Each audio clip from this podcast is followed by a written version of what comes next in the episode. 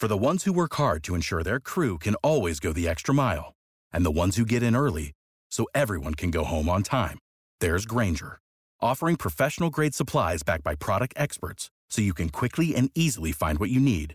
Plus, you can count on access to a committed team ready to go the extra mile for you. Call, clickgrainger.com, or just stop by. Grainger, for the ones who get it done.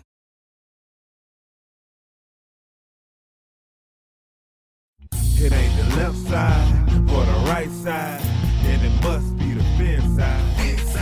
It ain't the left Thank you. Solo D. Welcome to another episode of On the Fin Side here with Kat and Paul. Follow us on Facebook, Twitter, Spreaker, iTunes, YouTube, iHeartRadio, and Spotify. Check out our merch store on thefinside.threadless.com. The Dolphins head into Buffalo this weekend to wrap up the regular season against the Buffalo Bills. Both teams have been eliminated from playoff contention. The Bills are five and ten. The Dolphins are seven and eight. So right now, Paul. Let's d- dig right into it. Typically, we get right into the matchups. We're going to take a little bit of a different approach this week because, you know, it, it's not a very meaningful game for both teams, and there, there's a real question of whether or not us as Dolphins fans even want them to win this game. The bigger picture here are the five guys in this organization who are really on the hot seat. Some more so than others. So let's go down the big five names, Paul, one by one. Okay, you've obviously have you have Adam Gase, Gase head coach, Ryan Tannehill quarterback, Mike Tannenbaum team president, and Matt Burke defensive coordinator, and Chris Grier the general manager. Okay, so let's go through one by one. All right, we'll just do a quick hit on these guys we'll start out with the first one. Yes or no, and then a brief explanation. Do you want them back right right now as we stand? Number one, Mike Tannenbaum. Chuck him. He is a slimy, slimy uh suit, basically. All right, yeah, we we we we, we get the Yeah. picture. We get yes. So no, no, I, yeah. Believe me, everybody else can have a visual understanding of what you're talking about. Number two, uh, Ryan Tannehill. Yes, I want him back. Basically, even if it's just as a placeholder for next season, to while they groom a young quarterback, and if he happens to finally have things click, even better. Got it. And I don't even know why I'm asking this one, but Matt Burke. Nah, no explanation needed. No. Yes, I agree with you. Chris Grier. I do want Grier back. I I think he has found a lot of talent for this team, even if that talent has been utilized uh, or has not been utilized properly. And finally, uh, Adam Gase. As I sit right now, no, he has not been utilized as talent properly, hasn't recognized the issues, and really can't see the forest through the trees, unfortunately, which is too bad. So, you, so it's a yes for Tannehill and a yes for yes for Grier in your situation. So I'll have a follow up question here. Okay, let's say Mhm. the Dolphins lose this game twenty to six to the Bills. Ryan Tannehill goes 19 for 37, 170 yards, no touchdowns, three interceptions. Just an embarrassing ending to the season. Do you still want him back for that cap figure next year? I think it's going to depend on a lot of outside factors, but at the moment, yes. Uh, uh, unless a number of other things potentially happen that that change that for me, but right now, yes. Okay, yeah, and I respect that too because I that that kind of gets down to what we're talking about. This game doesn't have a whole heck of a lot of meaning to it. I think all the opinions are are what they are, and they're going to stay what they are. So, as far as what I'm looking at here is, I, I, I look at this a little bit differently here. I do not want three people back. I do not want Ryan Tannehill back under any circumstances. And if he comes into this game and throws for 300 yards and three touchdowns, I still want him gone. And mostly it's because of a the money. You know, the Dolphins can cut him and save almost 19 million dollars next year, and then take that money and spend it maybe on a Teddy Bridgewater. Hopefully, that's you would think is going to be less money, but we can get into that all off season. So no on Tannehill. I want him gone regardless. Matt Burke definitely gone, and I definitely want Mike Tannenbaum gone as well.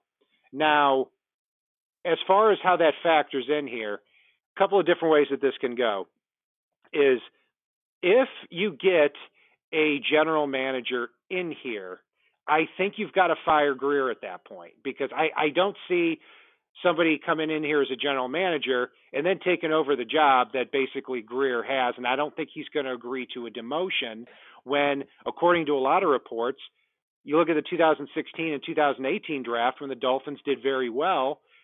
A lot of people credit Grier for that. And I think that he's going to say, you know what? I have everything to do with the Dolphins being in the position that they're in right now.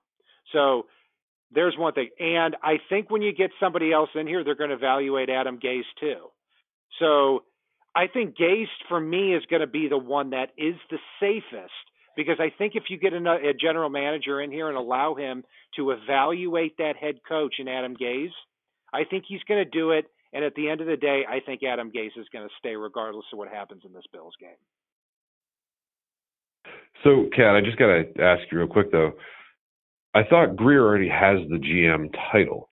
It, correct me if I'm wrong. It, it's Tannenbaum may be taking a lot of the credit, but he's the VP of football operations, and, and Grier already has the GM title. So for them to bring one in, they would have to replace him. They're not going to bring in a co-GM. Am, am, am I incorrect? On that? Yes, yes, you've got that right. So, so, uh, and maybe I should have worded that a little bit better. There is, if you bring in somebody, you have to either fire Grier beforehand or he has to accept a, a demotion beforehand. So that's what's got to happen in that situation. I don't have a huge problem either with saying, you know what, Grier is the most intelligent person in this building. He is the general manager. He doesn't need Mike Tannenbaum looking over his shoulder. And then from that point, maybe you have a situation where Grier, Dan Marino, and, and somebody uh, more along the lines of Tom Garfinkel, the three of them combined, it's like, you know what, we've got a pretty good brain trust here, evaluating talent and putting together a good team for next year. But that is kind of where I stand right now. What I don't want to have happen here is that you bring in another football boss or you go after one and then you say bef- and then the, that football boss is told beforehand you have to keep Adam Gase and you have to keep Chris Grier. Anybody that comes in, I want them to evaluate what's on the roster and they make the decision, not Steve Ross. Now, I, I want to just expand on that a little bit. I would be fine removing Tannenbaum from the picture, having Marino be VP of football ops, but with the condition that Chris Grier has final say on roster and, and, and coach decisions. He can get input from Marino, obviously, he can get input from Garfinkel, but at the end of the day, it's Grier's job on the line. He has final say over head coach decisions, in which case I would be fine with Chris Grier sitting back and either working with with Gase around what needs to be fixed or replacing Gase entirely. Based on his track record player wise, I would hope he can do the same thing coaching wise. And that's a better way of putting it than I did. And I would say I would be fine with that scenario right there, or I would be okay with completely scrapping everybody and starting new. I would not mind that either. Do a clean slate. Maybe you bring in a uh, George uh, Paton from the Vikings, who is a hot name, and let him rebuild the entire front office and pick his head coach. And there are a lot of good candidates out there that we'll talk about throughout the rest of the week. So I'm glad that we got the temperature before and after this Buffalo Bills game. So let's take a look here at a few things because we don't have to go down the individual matchups because really, frankly, nobody gives a shit. So let's take a look, Paul, at at this game here. So the Dolphins can pick anywhere uh, based on based on winning or, or losing. They could fall down to about the 17th spot in the draft, or they can jump up as high as 10th or 11th with a loss. So my big question to you is, do you even want the Dolphins to win this game? Always. Uh, it, it doesn't matter to me. I mean, it could be vying for the number one pick in the draft with with the next Peyton Manning out there, and, and I would still struggle to say I want to see them lose. I mean, I, I want to see this team win. I think Grier does just fine finding talent no matter where he's at in the first round, and uh, I I just it's I want to see Miami win. I want to feel this season end on a good note, and you know, draft position be damned. That that that's a loser mentality to to try to lose out to to move up in the draft. It is an absolute loser mentality. And if y'all are listening and you all feel differently, you can add me in the comments all day. Well, I'll add you myself because typically I well, I hold on a minute. Let, let me uh, unpack this just a little bit. Is there's been one time that I can tell you that with with mind, body, and soul that I have rooted against the Dolphins in a game. That was Week 17 of 2004 when the Dolphins were playing the Ravens with Sage Rosenfels as a quarterback. If the Dolphins lost, it guaranteed them the number two pick in the draft. If they won, they could have fallen down to number 10 in the draft. That is the only time I legitimately wanted them to lose. When you look at this game here, if they win, they're probably not going to fall below 16 or 17 in draft position. If they lose, I don't see them climbing more than a spot or two. So, given that, I do agree that I would like to see the Dolphins go out on a good note regardless.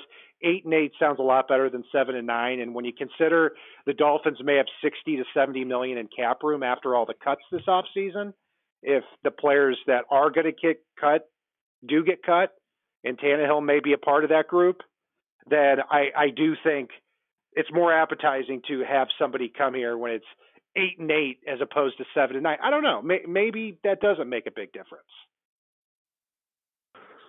It does to me. It, it completely does, and maybe it will for a coach. Maybe it won't for a coach.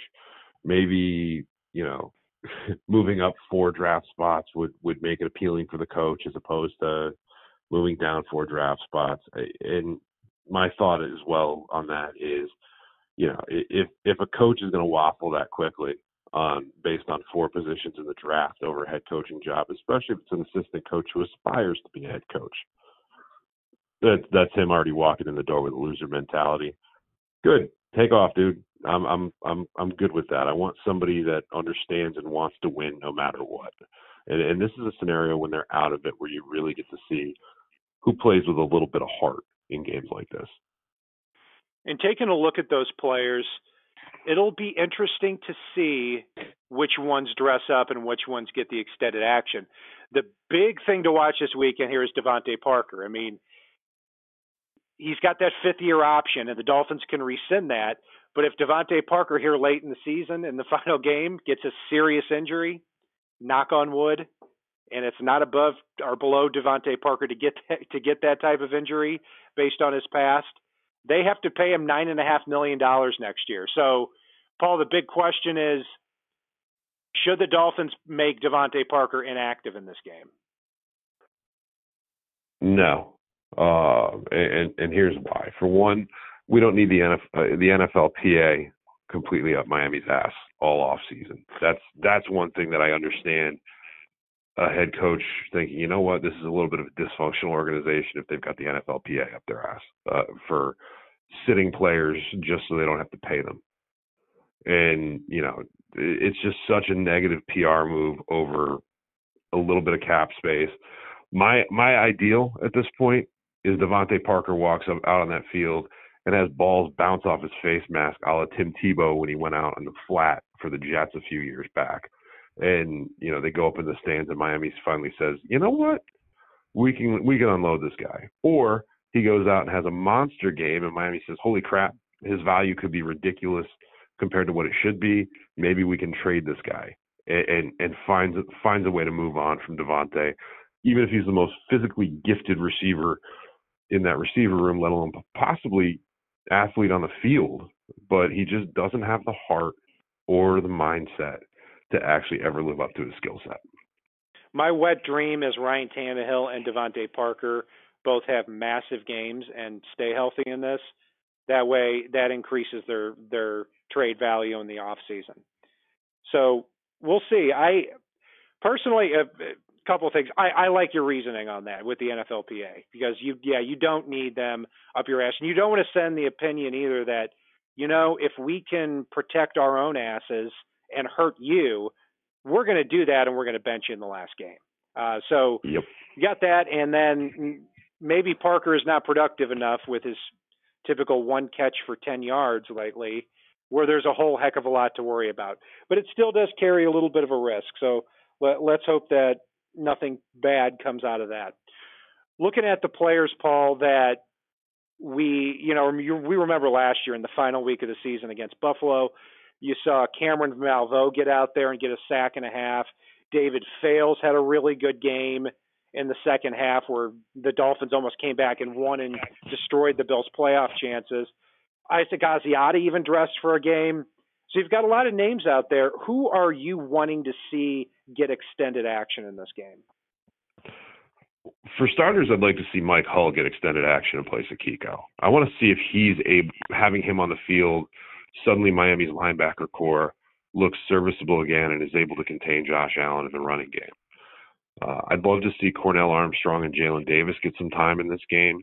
I, I really want to see what we've got there. I want to see the combination of Minkah and Reshad at safety, with Minkah playing that deep role and Reshad being back up towards the lines.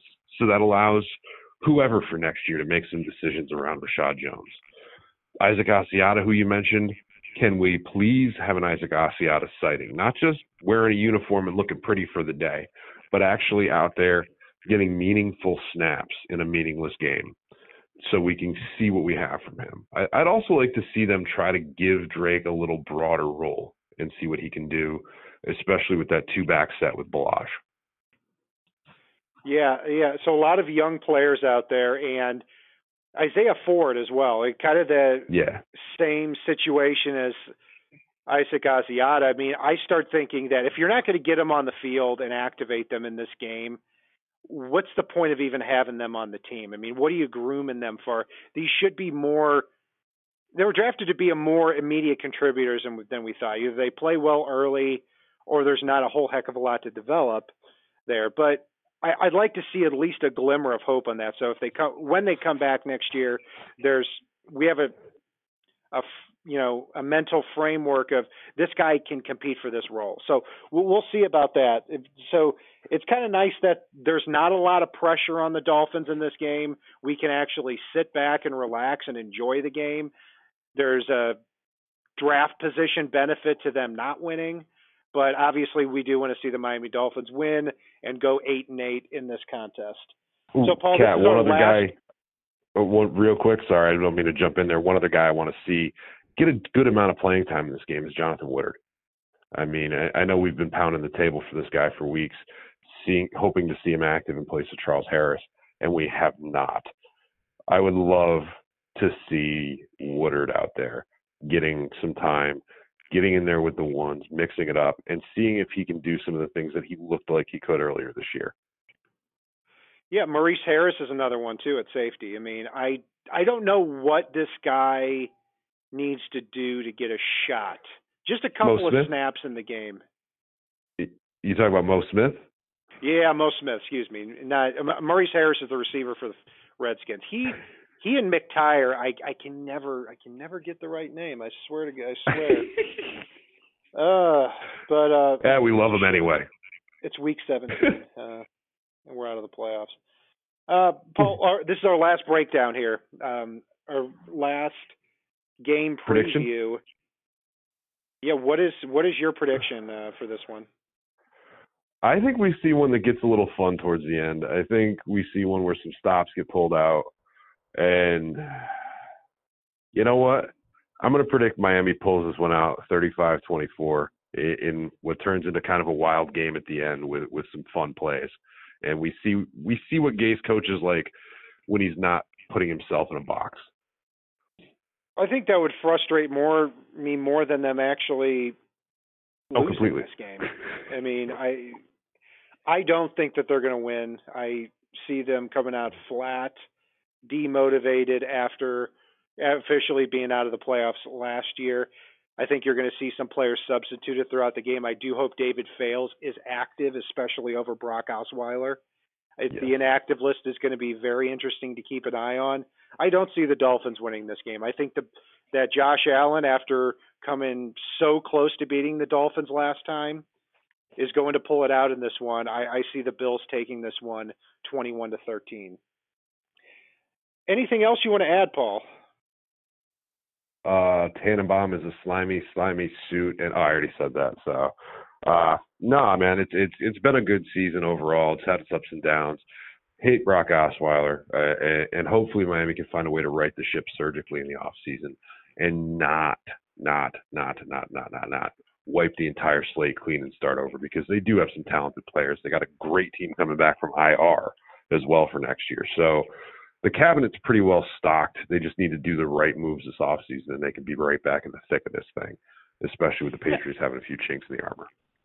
I, I the best thing the Dolphins have going for them, I think you could name eight to ten players on this roster that are 27 years old or younger that are very good players. So the Dolphins don't have, in terms of personnel, they don't have the ability to wipe the slate clean because most of these guys are on rookie contracts or contracts they can't get out of. I mean, Ja'Wuan James, I hope, is resigned and they keep that offensive tackle tandem together for the next five to seven years. That's one thing I'm looking for this offseason. But in terms of cleaning house, you know, I think they're in a position in a lot of areas that they kind of have to. I mean, I I don't think anyone wants Tannenbaum around. Nobody wants Burke around. Tannehill, I feel, has really outworn his welcome here. They have the ability to get a lot of cap money out and have 60, 70, 80 million dollars to re-sign a lot of these young players and add a few more ones as well. I don't know if you can allow Adam Gase to come back either and pick the next quarterback and pick his next team too. So we have a lot of time to talk about that. We've gone a little bit off the rails with that, but really, Paul, too, our off or our season is really just beginning because again, we have to stop being in denial about it. We like the off season more than the regular season. I don't know about more, but I, I know our off season coverage is really good. I know we get a lot of draft prospects on. I know we get a lot of folks on that that really help us out with some great breakdowns in addition to the ones that we do.